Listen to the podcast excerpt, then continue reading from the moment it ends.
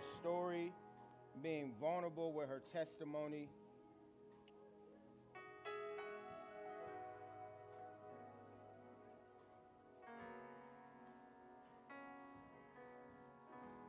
So beautiful. Uh, One of the things, as I was listening to Brielle talk, one of the things that she said that I thought was extremely key and extremely important was she talked about Jesus being our Savior, but is Jesus our Lord? And I think that's fitting because when we talk about sanctification, when we talk about growing in the Lord, when we talk about finishing our race and crossing the finish line, we'll never get there if we don't ever get to a place of making Jesus not just our beneficial Savior, but the one that we truly give control over our life, the one that we truly allow to lead our life. And, that, and that's what this sanctification process is about, right? The sanctification process is not about Him saving us. He positionally did that when we accepted Him. Our sanctifying process is about us transferring lordship from our flesh, from the world, from our desires to Jesus. That through the power of the Holy Spirit, we are able to rid ourselves or shed or crucify our flesh daily so that we look more and more like Jesus and that we conform to Him, that we allow Him to be our master. And so, as we have been walking through this series, we've been looking at Romans chapter 6 and the whole idea of essentially Paul's argument. Paul opening a statement saying, Is it okay for us to sin that grace may abound? And that question led Paul to go down this whole line of reasoning to instruct the believers that not only is it not okay, but it is absolutely not consistent with the life of a believer. What is consistent with the life of a believer, what is consistent with our identity as a follower of Christ, is freedom from sin and power over sin. What is not consistent, Paul argues, is that we yield ourselves to habitual, intentional sin in our life.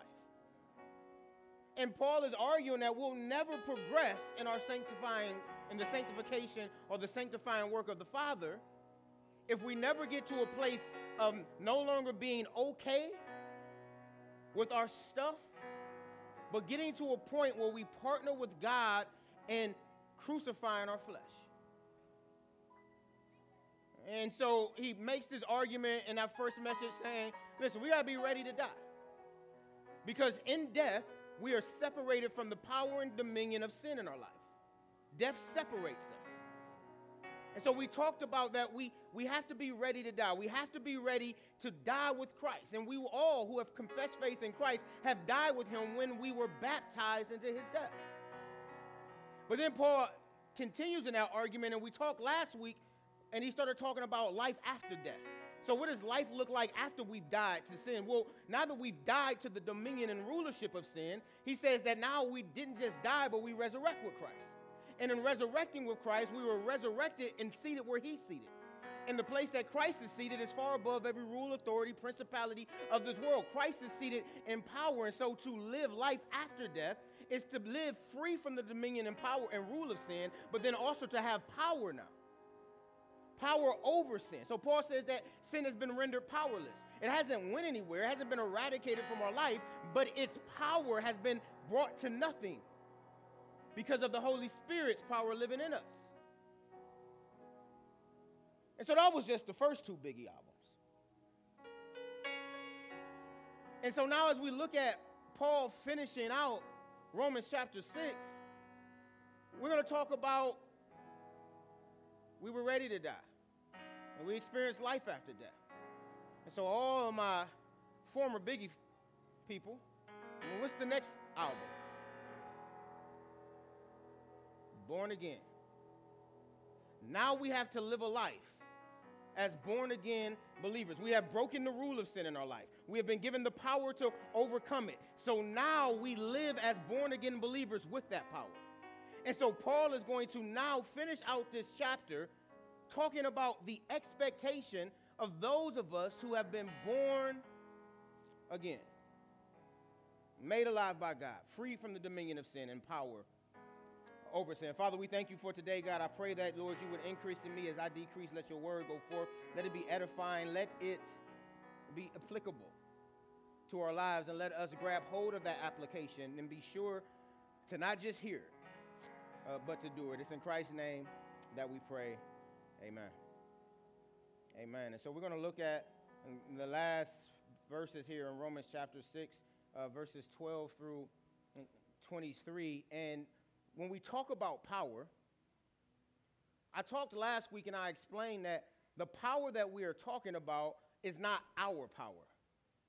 That Paul is not calling us to lean on our strength, to lean on our power. Rather, the power that Paul is talking about comes through the indwelling presence of the Holy Spirit in our life.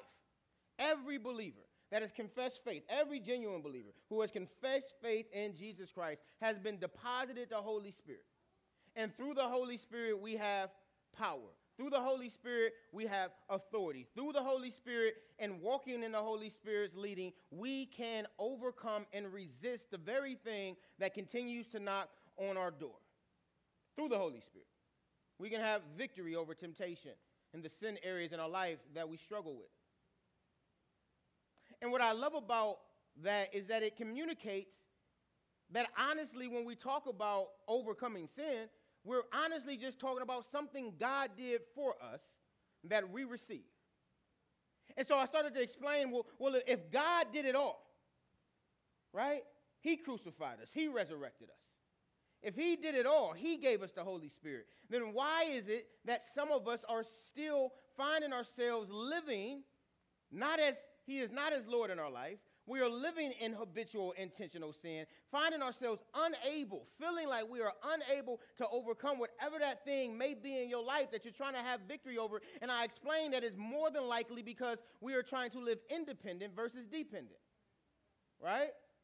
Independent on self, believing that we have the strength within ourselves to do the things that God is calling for us to do instead of being dependent on the Holy Spirit's power to enable us and allow us to do the very things that we desire to do. And the way that we rely on God is through yielding to the Holy Spirit to work through us strength and power. That's what we talked about last week. And I talked about this being sanctification. But there's individuals like every teaching that Paul ever had, that would take a truth and pervert it.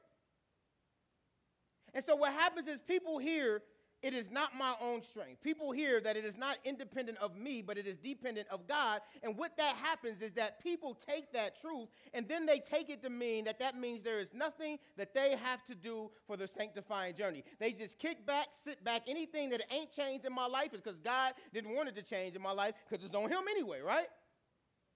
No, not right.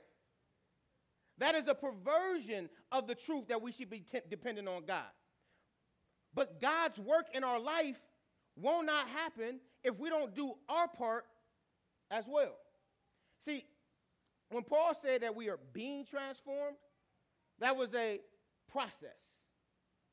And the reality is, sanctification is a process, it is dependent upon God. Because it's passive. What is passive?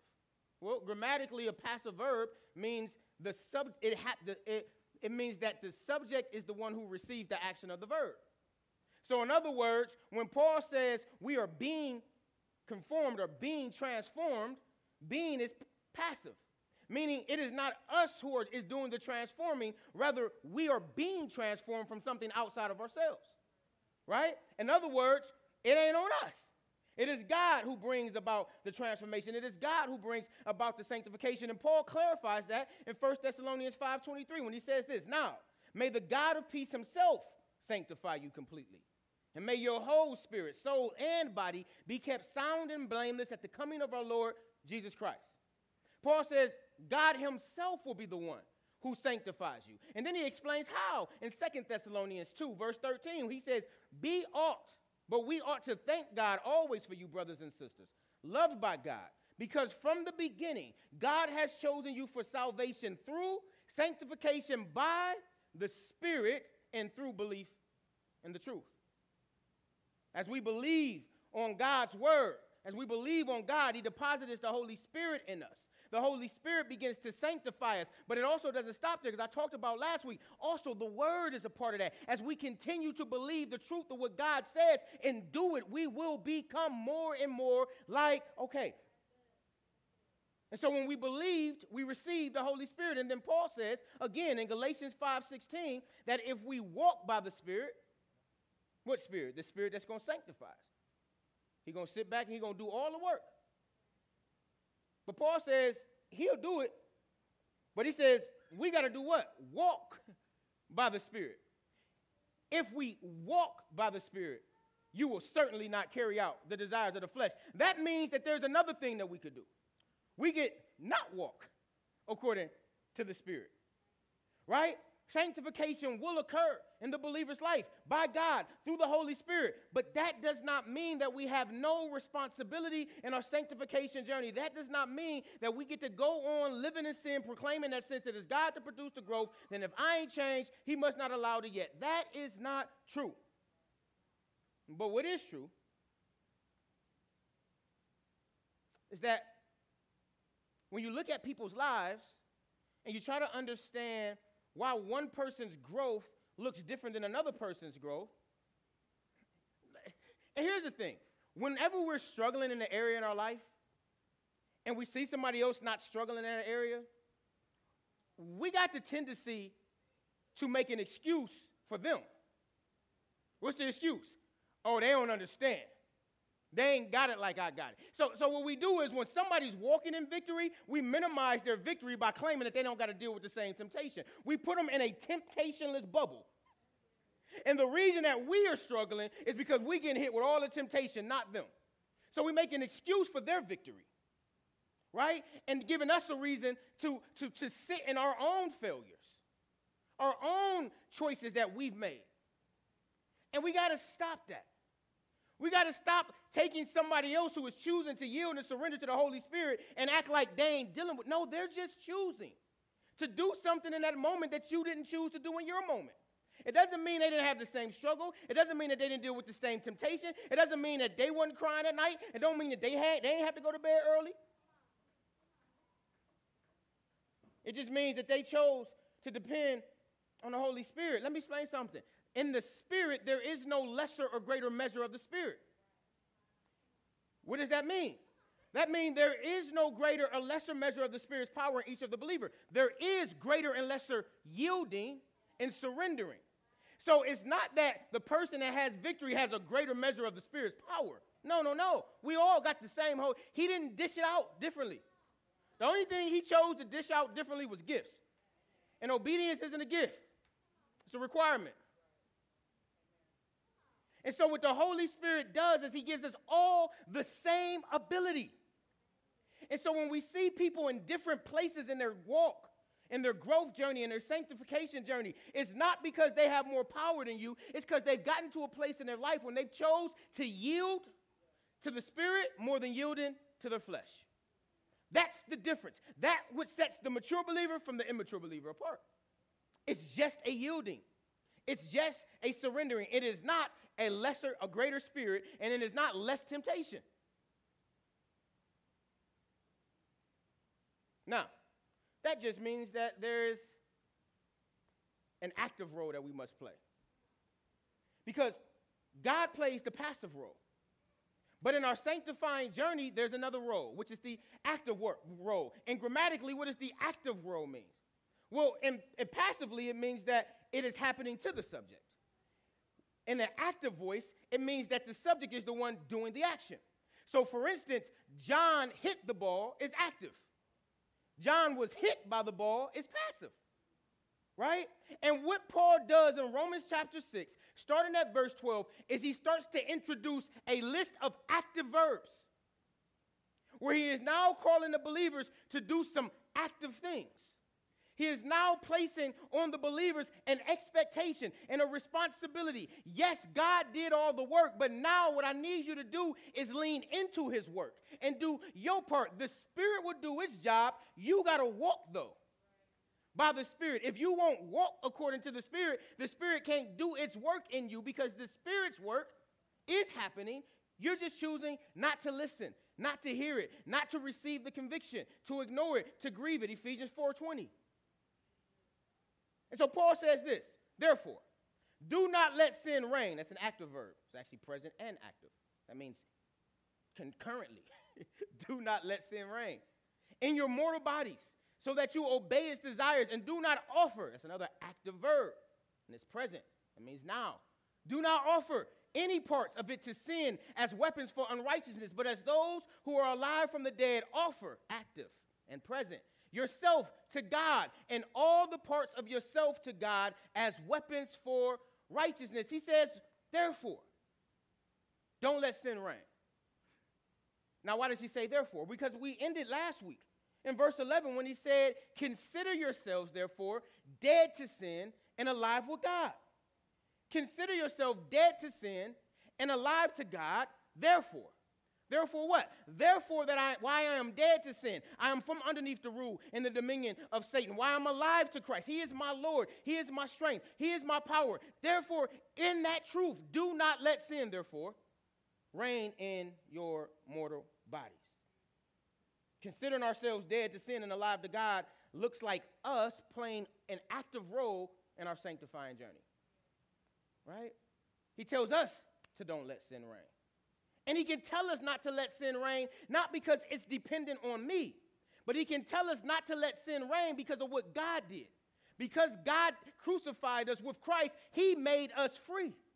And so now, because God did his part in making us free, Paul can tell us to do our part and not let things that don't have reign in our life continue to reign in our life. Right? He says, don't offer these parts to your body to unrighteousness because God has what? Set you free. And because he set you free, you are no longer a slave to sin. You no longer have to obey the, the, desires of your flesh when they creep in. You actually now, because of what God did, are able to now switch roles and offer those same body parts to righteousness. But it's not because of what I did. I am still depending on God's work, but I am living from God's work. Being active in our sanctification is about depending on the effectiveness of God's freedom to resist our flesh, sin, and temptation. I'm depending on His effectiveness, not my own. When God crucified the flesh and said we're dead, effective. When God rose us from the grave and gave us power, effective. And so I lean on the effectiveness of His work to resist my own flesh, sin, and temptation. And I know we all would just rather the other way. We all would rather it just really be, no, I'm just depending on God. I'm just sitting back, waiting on God to do his thing in my life. You know what I'm saying? I'm just waiting on God to stop me from doing everything that he keep telling me not to do. You know what I'm saying? We know how it be. We all have done it. I mean, well, if God don't really want me to sleep with him, man, they'll let him not come over. I mean, if God really don't want me to hit this weed, let my weed man stand me up. Weed man coming if you call. He's not standing. If he's standing you up, he's not a good weed man. Brother don't need the job.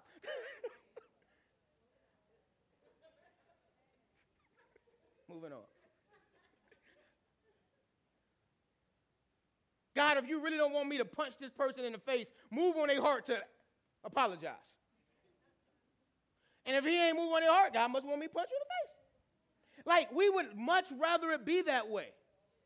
Like, just, look, God, you better do it because I'm going to do it if you don't do it. And God is like, no, no, no, no, no, no, no. No, no, no, no, no, no. That is not how it works. As beautiful as it would be, and as much as we all would love it to be that way, God is, is stopping us But he is not stopping through the eradication of the temptation, through the eradication of the sin. Instead, he is stopping us through the indwelling, convicting work of the Holy Spirit. When you want to punch him, God told you not to.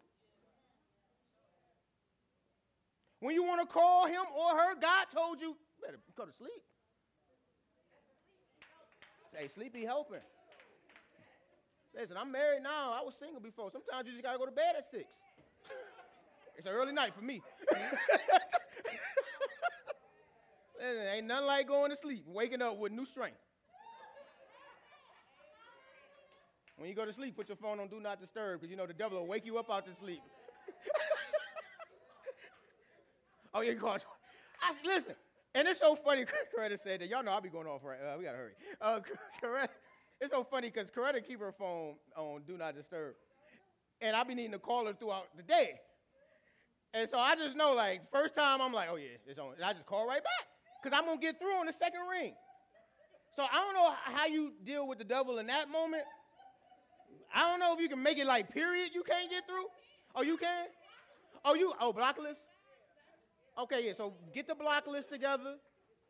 And, and when you put your block list together on your phone and Instagram and Twitter and Facebook,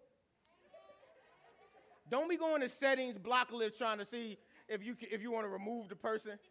If they block, leave them blocked. And then make, anyway, all right.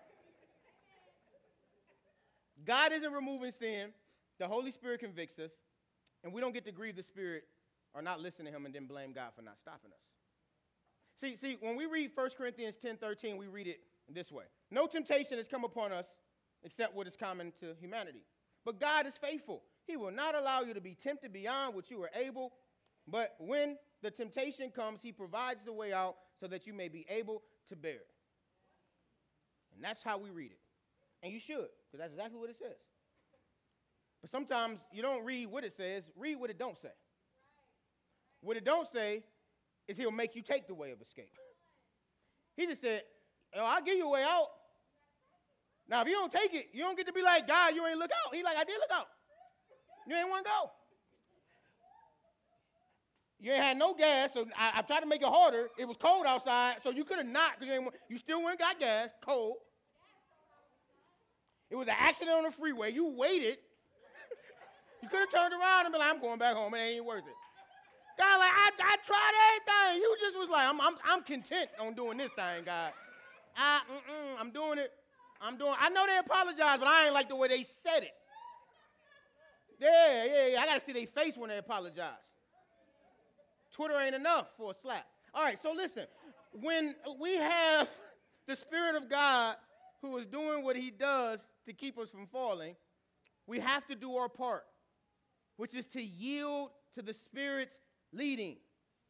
It's those who have victory that do it. Those who take the way of escape that do it. I remember early in my walk, uh, Kareem was like, we was I don't even remember what we was talking about, but I think he was teaching at an R12 lesson, and I'd never forget. Kareem broke down how like Joseph was just doing his job, minding his own business, serving Pharaoh. He ain't tell the man wife to try to give him some. And so when the wife tried, Joseph could have been like a lot of the people in the world and been like, I mean, it just came up on me, God. I didn't know what to do. But Joseph was like, this is how I see Joseph. I see Joseph like Friday. When his daddy got out after Debo knocked him out, and he ran up, and Debo said, You want hit? No.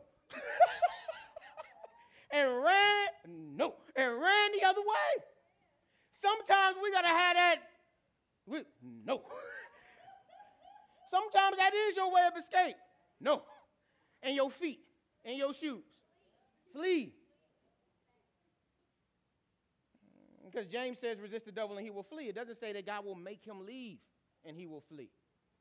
God is always going to remove, he's never going to remove temptation completely. He doesn't have to. Why? Because he's given us his spirit. This is why Paul says, don't let it reign. You don't have to. right? You, you, you, you, you're not in, con- he's not in control anymore. Some of us get caught slipping, that's cool. But, but reigning is about remaining. Right? Sometimes you just do get caught slipping, but you don't have to remain there. Through the power of the Holy Spirit, you can be like, enough's enough. And I talked about that last week, whatever that area may be. And we, it's different for everybody. But walking in victory is obtainable, but not apart from us playing our role in obtaining it. And so instead of yielding, Paul says, don't give any parts to his desires. Instead, give them to God. Like if we ever just thought about our whole body belonging to God, we might do better at this resisting. It's God's, all of it. Your breath, your mind, your heart, your mouth, your feet, your fingers, your thoughts, it's all God. So if I consider that I'm not giving none of that to right, unrighteousness, then guess what happened? Well, sin ain't abstract. So if you're not giving body parts to it, it can't happen. That's your mouth that you once gave to sin by tearing down, cussing people out, lying. Right? Now you give it to God and you speak truth. You speak the gospel. You build people up with it now. Right? The eyes that you once gave to sin, coveting what others people had, jealousy, lusting after people you ain't got no business looking at, watching porn, looking onto evil. We now give it to God. That means we look on things which is holy, pleasing to God. We look at needs of people so that we may hope to serve them. Right? The ears that we once gave to listening to our flesh, listening to gossip and dissension. Come on, y'all. I got to tell them people that I don't want to hear that. Promoting ungodliness, we now give to God, using them to listen to the Spirit. Listening to ways that we can help people, that may we serve them. Listening to worship our minds, the things that we once gave to thinking of ways to sin. We used to sit around trying to figure out how to do stuff we ain't got no business doing.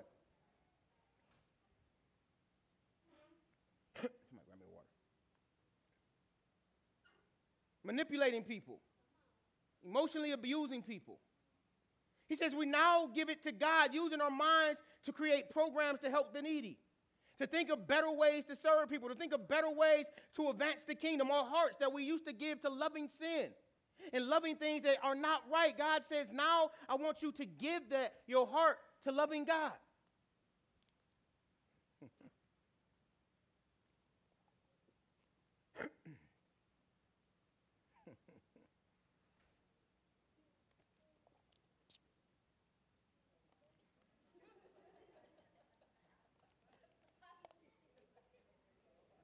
Our hands and fingers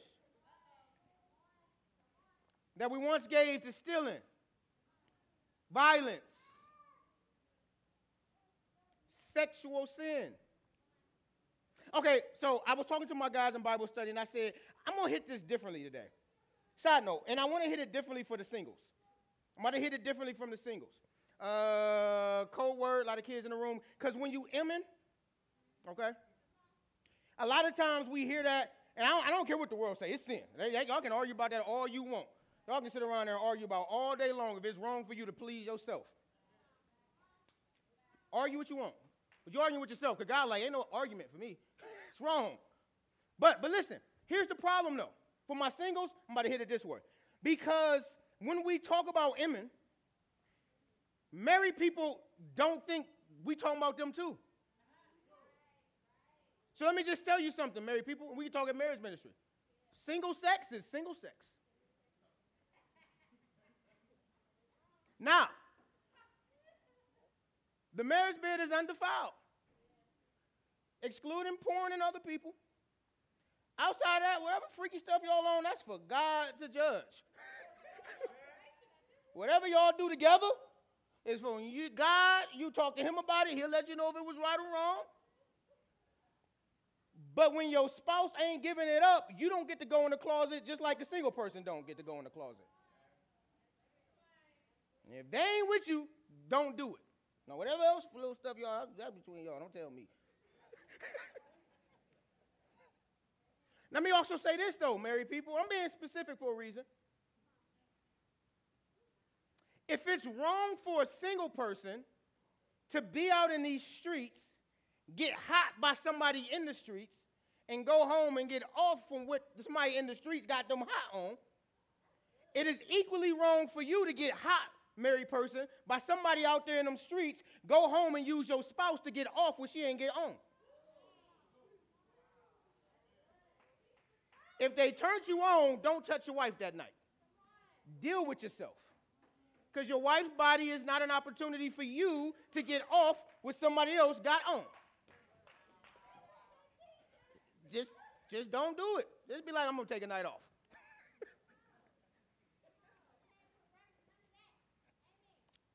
and that's something that early in my marriage, God convicted me of. Year one, God convicted me of it. And so I've carried that with me since. And the reason I'm bringing that up is because when we talk about sex with self, we typically only make that a single problem. And when we make it a single problem, what we teach singles is that when you get married, sexual sin stops. And so now you're waiting to get married to deal with a problem that you can deal with in your singleness. Because it don't stop when you get married. Everybody married, don't raise your hand, but we know this. I will argue it intensifies. Because the difference between me and you is I'm committed. You not. Only to God. But I'm committed to a couple people. God and her, family, everybody. So it's a whole list of stuff that I got to make sure that I am resisting for. Right? But it don't mean that it don't keep coming. Right? When you get married, it don't change. This is why I tell I gotta hurry. I was not okay. This is why I tell single people if they can't get their stuff together single, they gonna mess around on you when you're married. Because marriage don't fix sexual sin. It doesn't excuse sexual sin. All right? Are y'all with me?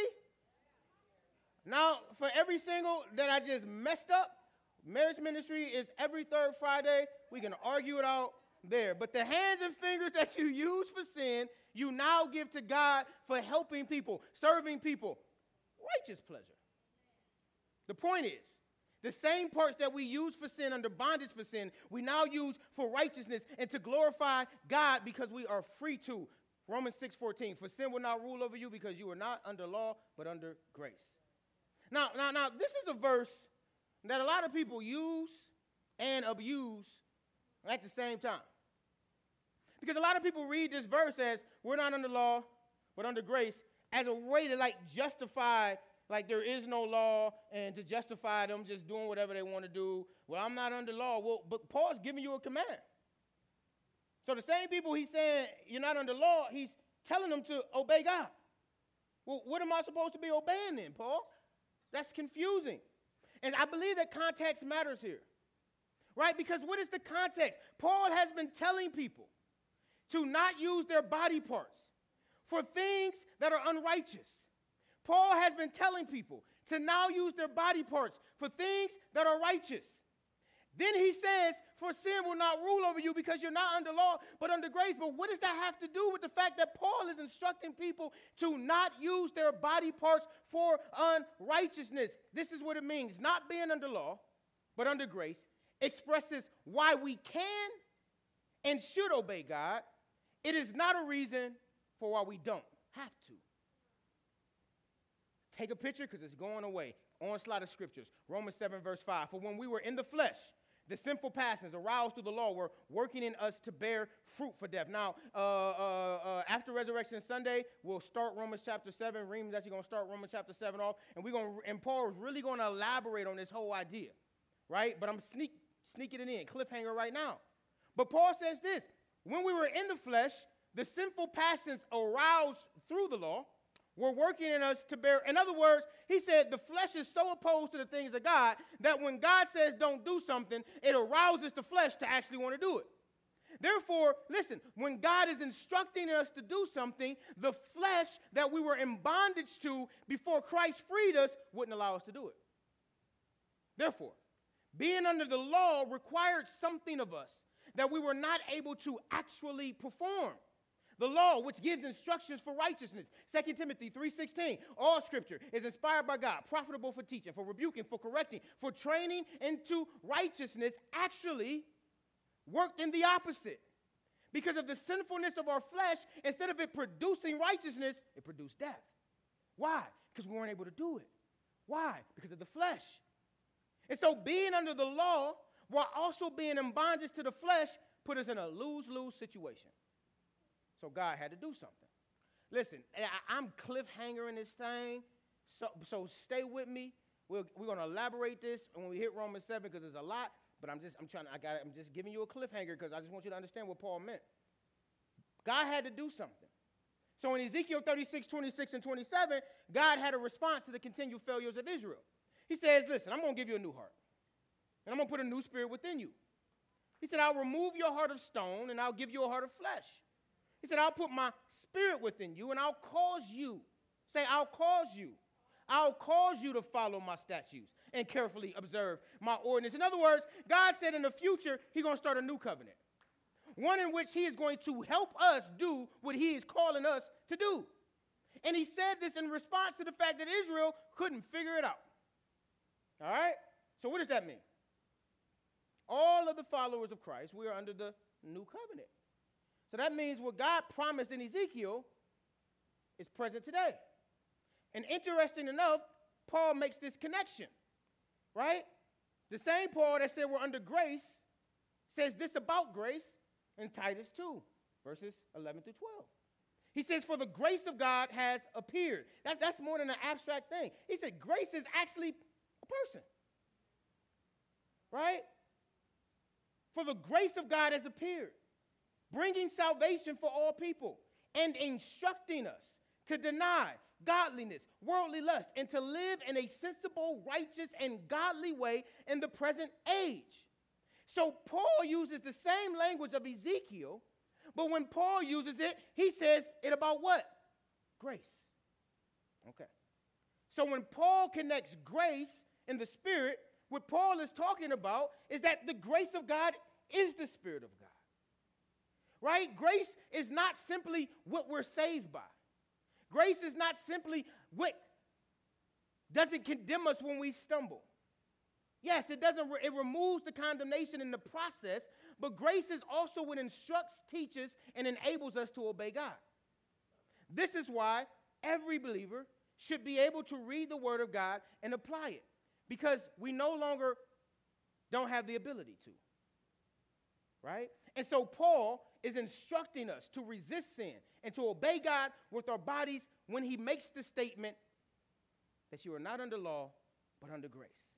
In other words, what Paul is saying is, I'm telling you to offer your bodies to righteousness because you actually are able to do it now. For sin has no rule over you because you are not under law. You are no longer under the thing that you were in bondage to, unable to obey God. But instead, as a believer, you're under grace because the Spirit of God has been deposited into you. And when the Spirit of God deposited into you, He teaches you. He causes you to obey. So now Paul is saying, I'm telling you to change what you offer yourself to because you're able to. That's what Paul is trying to communicate by saying that you are not under law, but you are under grace. He's trying to communicate that we are able to. And look at this Romans 8 3 4. For what the law could not do, since it was weakened by the flesh, God did. He condemned sin in the flesh by sending his own son in the likeness of sinful flesh as a sin offering, in order that the law's requirements would be fulfilled in us who sit around and wait on God to do it. Mm, no, that's not what that's. says. That the law's requirement will be fulfilled in us who do not walk according to the flesh, but according to the Spirit. Back to Galatians 5:16. For those who walk according to the Spirit certainly will not gratify the desires of the flesh. So Paul is teaching us again that yes, God did the work. But when he did the work, he freed us. He gave us the power. Now we are able to actually do the things that God is instructing us to do. No excuses. No excuses. No, I can't help myself. No, I'm just a poor sinner with no ability. God says, No, you're a saint. who has my spirit. Your flesh was weakened, but my spirit's not. This is why Paul says the flesh is weak, but the spirit is able. I am weak, but if I lean in, I walk with, I depend on the Spirit, He is able to cause me to do whatever it is that God is requiring of me to do in those moments. The point is that we do not get to continue in sin because we're under grace, right? We are under the helper, we are under the power. And that's what Paul says in Romans 6 15 through 18. What then should we sin? Because we're not under the law but under grace? Paul's like, no, absolutely not. This is the same argument he just dealt with in Romans chapter 6, right? And then he, he makes his logical arguments like he always do. You do know that if you offer yourself to someone as obedient slaves, you're slaves to the one that you obey? Either sin leading to death or obedience leading to righteousness. But thank God that although you used to be slaves of sin, past tense, not anymore, freed in Christ, you obeyed, I'm sorry, where are we at? Though you used to be slaves of sin, you obeyed from the heart that pattern of teaching to which you were handed over, and having been set free from sin, you became enslaved to righteousness. Here it is God did not give us power over sin as a license to sin. That's weird. I gave you power over it so you can do it. That doesn't make sense. Like sometimes if we just ask our flesh if it's making sense, our spirit will be like, no. I'm, just, you know, I'm being honest. Like sometimes, sometimes I feel like the spirit be like, ask me if that makes sense. Because the Bible tells us that what? For the unrighteous person, our consciences are seared as a hot iron. We're going to think a whole lot of stuff that don't make no sense to the Spirit of God. But the Spirit of God be like, if you just ask me, I'm going to tell you, eh, that don't make, just think about it. Just think about it one second. I need you to take two seconds to think about what you just said. And then ask me if that really makes sense. God gave me power over sin. So why you uh, not walking in victory? Because I got a license to sin. Two plus. No, that's not it. That's not it.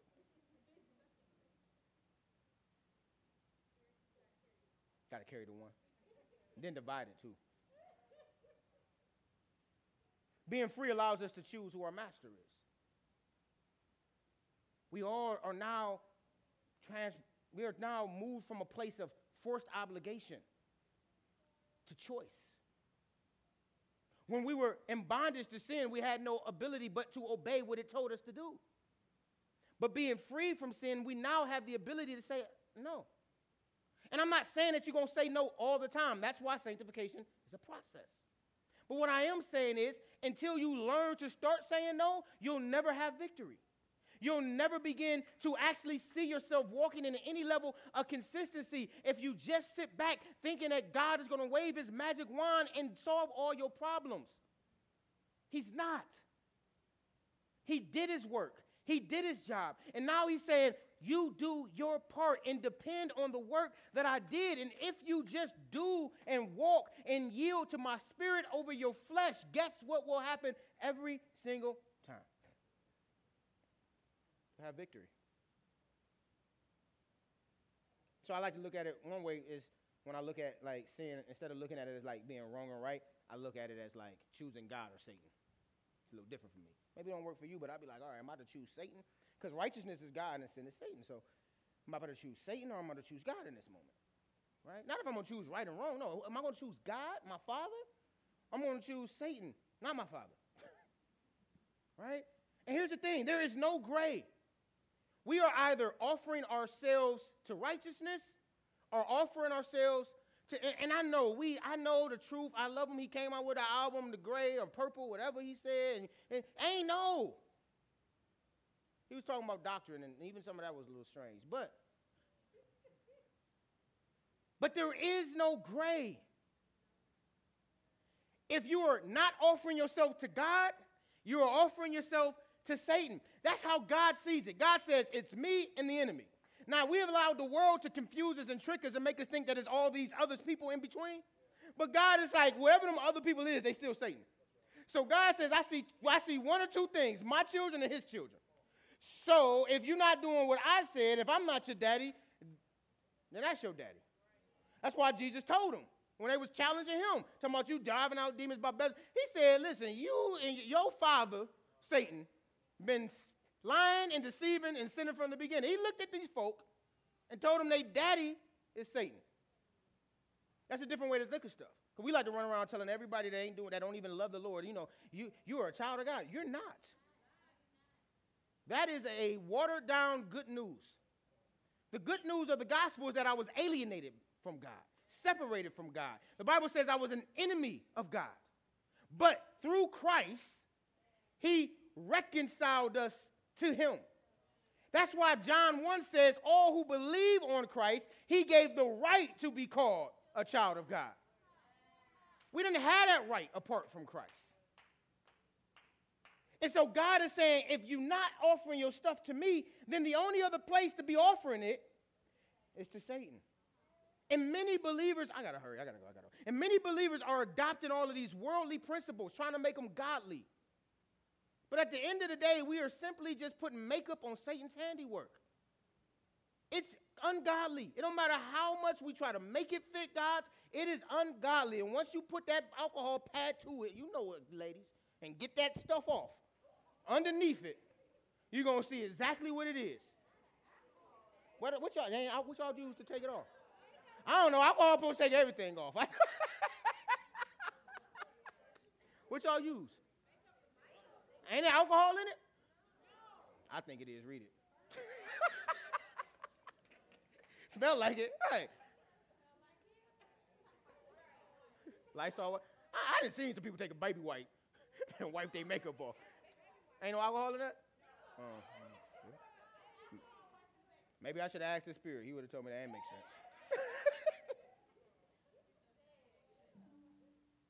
All right, I gotta go. Romans 6 19. I'm using human analogies because of the weakness of your flesh. For just if you offer parts of yourself as slaves to impurity and to greater and greater lawlessness, so now offer them as slaves of righteousness, which results in sanctification. Here's the last thing Paul teaches us about our role in our sanctification and victory. He says that in the same way when we were in the flesh, we kept sinning. Now that you're in Christ, keep sanctifying. Right? We should never reach a point in our walk where we are no longer attempting to progress. Right? Whenever we allow ourselves to be stagnant, that is when, okay, if this is, this, I, I, don't know if it's a Bible verse for this, this is me. It is my position that if you are not progressing, you're regressing. I don't believe that you can ever just be standing still in Christ. Because if you're not progressing, what's keeping you from progressing? The only thing that will keep me from progressing will be my flesh. And that means if my flesh is stopping me from progressing, I'm now regressing into obedience to it. So I don't believe that we can ever be in a place of being a halt. Matter of fact, sanctification does not take place at a halt, it takes place in progress. And as believers, we should never be content with just being wherever we came from. Well, at least I ain't what I used to be. That's great. Now keep becoming who you're supposed to be. I am happy that you're not who you used to be, but I am not content that you're not who you used to be. I want to see you become who you're supposed to be, not just not be who you used to be. To not be who you used to be, if you were a mass, if you were a, a, a serial killer, you just don't need to kill a bunch of people, and you're not who you used to be.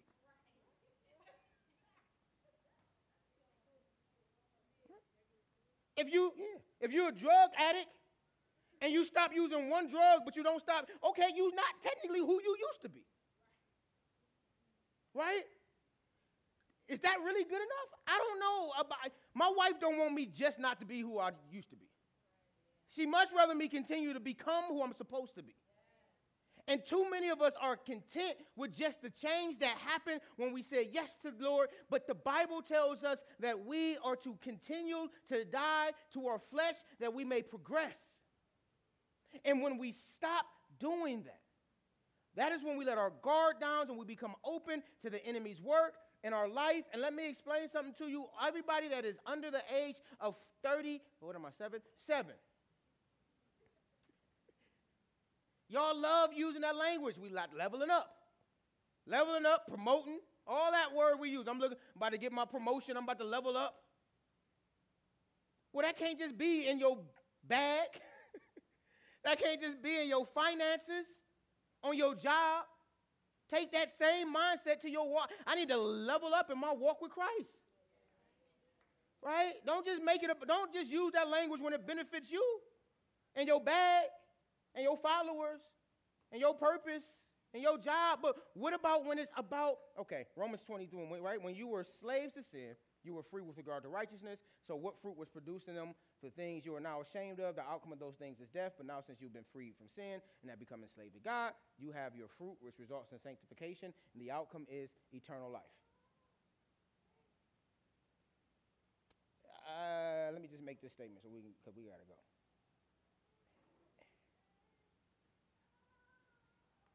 Paul says, you know what the outcome of those things of sin are. And, I, and I'm, a, I'm the person that I know what I used to do before I was a Christian. I also know the consequences of the things that I used to do when I was. I know they didn't bring me nothing good. Sexual sin brought me two amazingly beautiful, loving daughters that I adore. Mm-mm-mm. That so beautiful. and for that, I'm thankful. But it also brought me child support, headaches. But you know what's the, the worst thing that it brought? It's for them. Being in a blended household, there's a tug of war between value systems. what it brings is never good. And I know this because I've done it. And so when Autumn was singing, my response is, Hallelujah, I'm never going back. That's how we should look at our life. When sin tries to get us to do that thing, we should be like, nah, I already know how this story goes. I know where this road leads. Sorry, no, I'm not traveling that again.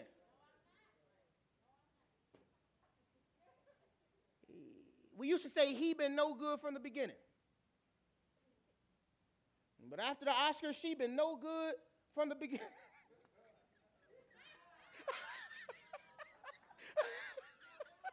I'm about to get in trouble.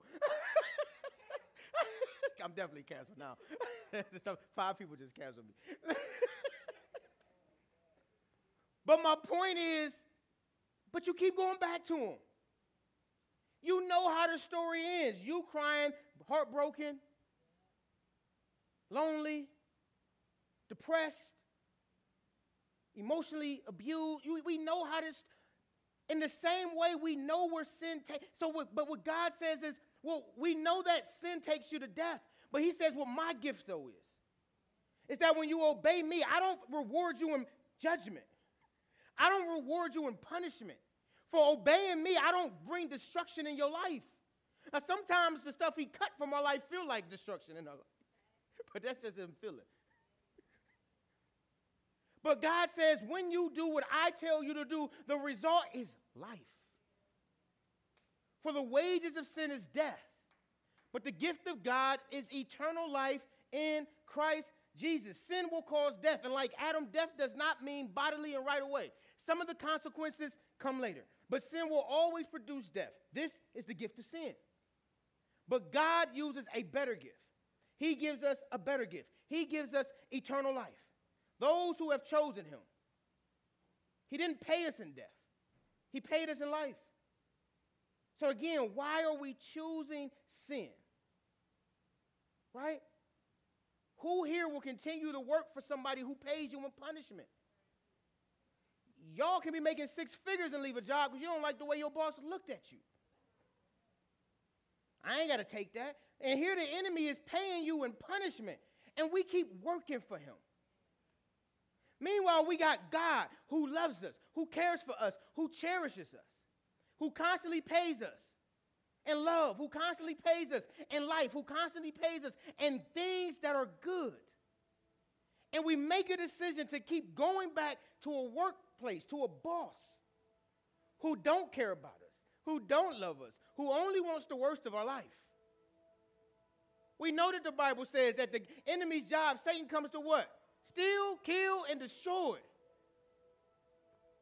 And then we trick ourselves to think that what he's offering us ain't to kill and destroy us or steal life from us.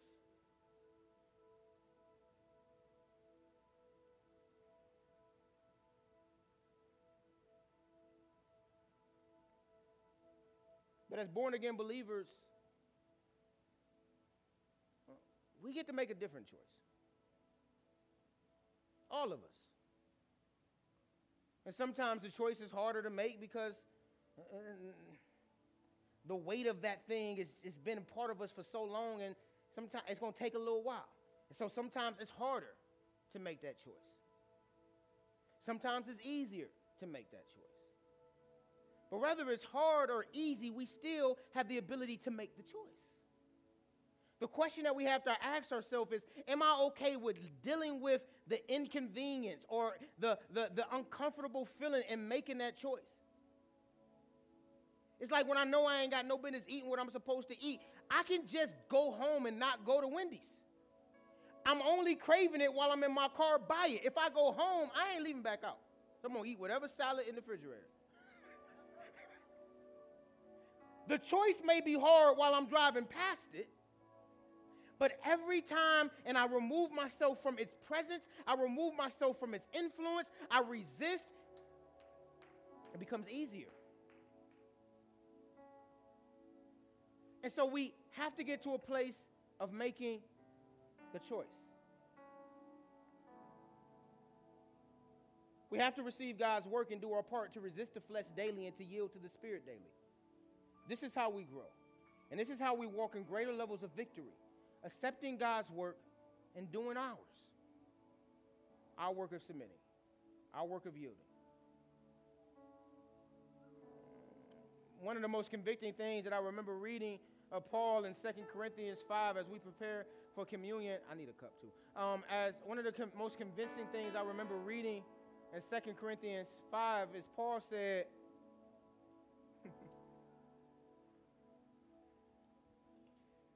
Paul said when he came to understand the love of Christ, he said it compelled him to live a life that was no longer his, but to God. And that's one of those things that I've always held with me. That while I was a sinner, God loved me so much that he, he didn't leave me in my filth. He didn't leave me in my mess.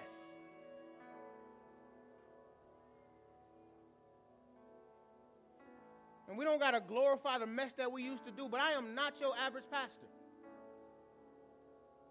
I got mess, and a lot of it.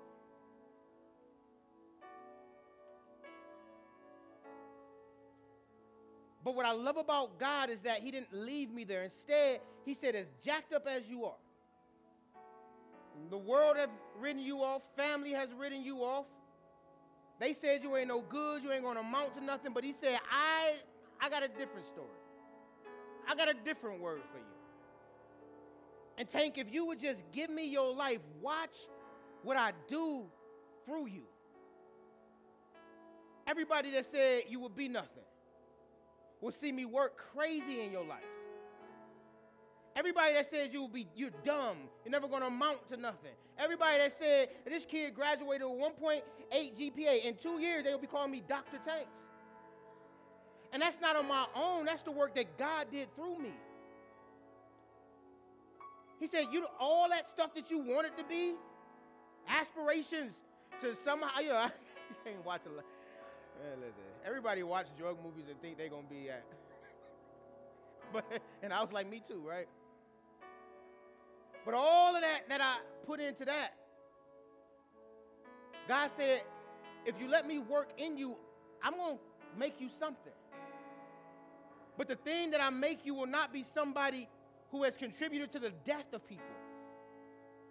But you'll be somebody that now gives life to people. That now speak words that build them up. That now you don't give them poison. You give them life. You give them truth. You give them love. Instead of grabbing these boys and telling them to follow me to hell, I now grab them. I say, Follow me in the way to Christ. But all of that was because of a yes. And I don't know who is here that is withholding your yes. But I am praying for you in the Spirit that you would no longer reserve your yes to the Father, but instead you would just say yes. Whatever God's plan, whatever his purpose is, don't ask for him to map it all out. You don't need no vision boards to see where he's taking you. All you need to do is believe on him, trust in him, let him lead you, and where you end up will always be better than wherever you thought would be best for you. And so, if that's you and you've been reserving your yes before we take communion, I want to give you an opportunity to make that yes today.